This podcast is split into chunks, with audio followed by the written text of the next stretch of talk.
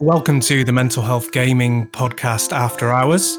I'm your host, Stu, and I'm joined by Brad because, like COVID 19, we haven't found a way to get rid of him yet. so, what, what pop culturally interesting stuff have you been up to this week, Brad? I've delved back to the 80s, but in a modern setting. Ooh. I've been watching Cobra Kai on Netflix. It is really, really, really good. Um, I don't know how many people watched season one on the on YouTube. I did because I managed to get a like a week long free trial and I just binged it in a couple of days.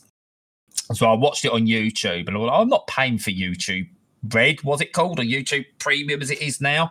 Well, I'm not paying for that. There's not enough on there that I want apart from Cobra Kai. So I'll wait until there's another offer. It, it never came. But it was the first season of that is absolutely brilliant. So if you're listening to this, and I'm sure you can back me up on this one, Stu, as well. If you're listening to this and you've not seen season one of Cobra Kai, pause the podcast, go and watch it, and then come back and listen to the rest because it is everything a reboot should be. I'd agree. Yeah, yeah, I definitely agree with that. Yeah.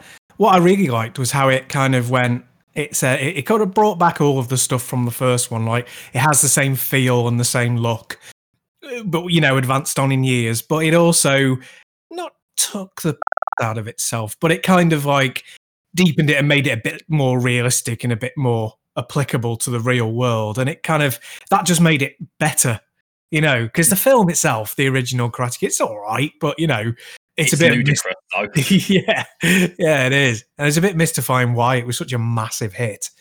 To be honest, what, by looking back, what I really like about season one and what it does, because I think it was over the past what decade, I say, the theory started coming out that Daniel LaRusso wasn't the um, protagonist in the film; he was actually the antagonist, and that Johnny Lawrence was was the misunderstood hero of the piece. I remember um, How I Met Your Mother. Barney really loves him, and the kind of really led into the how Johnny Lawrence is the hero, and it kind of I don't know whether it sparked from that or whether they fed off that, um, but it was a really good bit on there. And uh, William Zabka um, makes a guest appearance on the show and everything.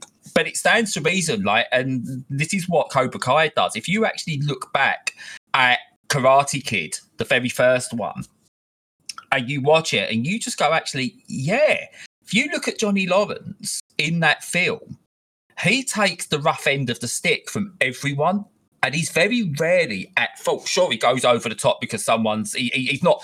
We're not going to admit he's a good guy in that film, like a nice person, but nothing he does is technically wrong he goes maybe a bit overprotective over someone he's still in love with. And then everything else is a reaction to Daniel LaRusso within, within the film. And I love that Cobra Kai plays on that, that Daniel LaRusso was brought up to believe that he was the good guy, he was the hero, and Mr. Miyagi made him feel like that, and people around him made him feel like that. And Johnny Lawrence doesn't know what he's done wrong in his life to sort of get to the point he's at. And Cobra Kai balances that out really well.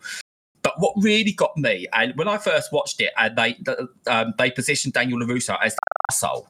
He he owned the car the car showrooms with the posh cars and everything. He was the asshole, and you're like, wow, they're really leaning into this. And then it kind of flips it a bit, and then they, they add the nuance to his character as well.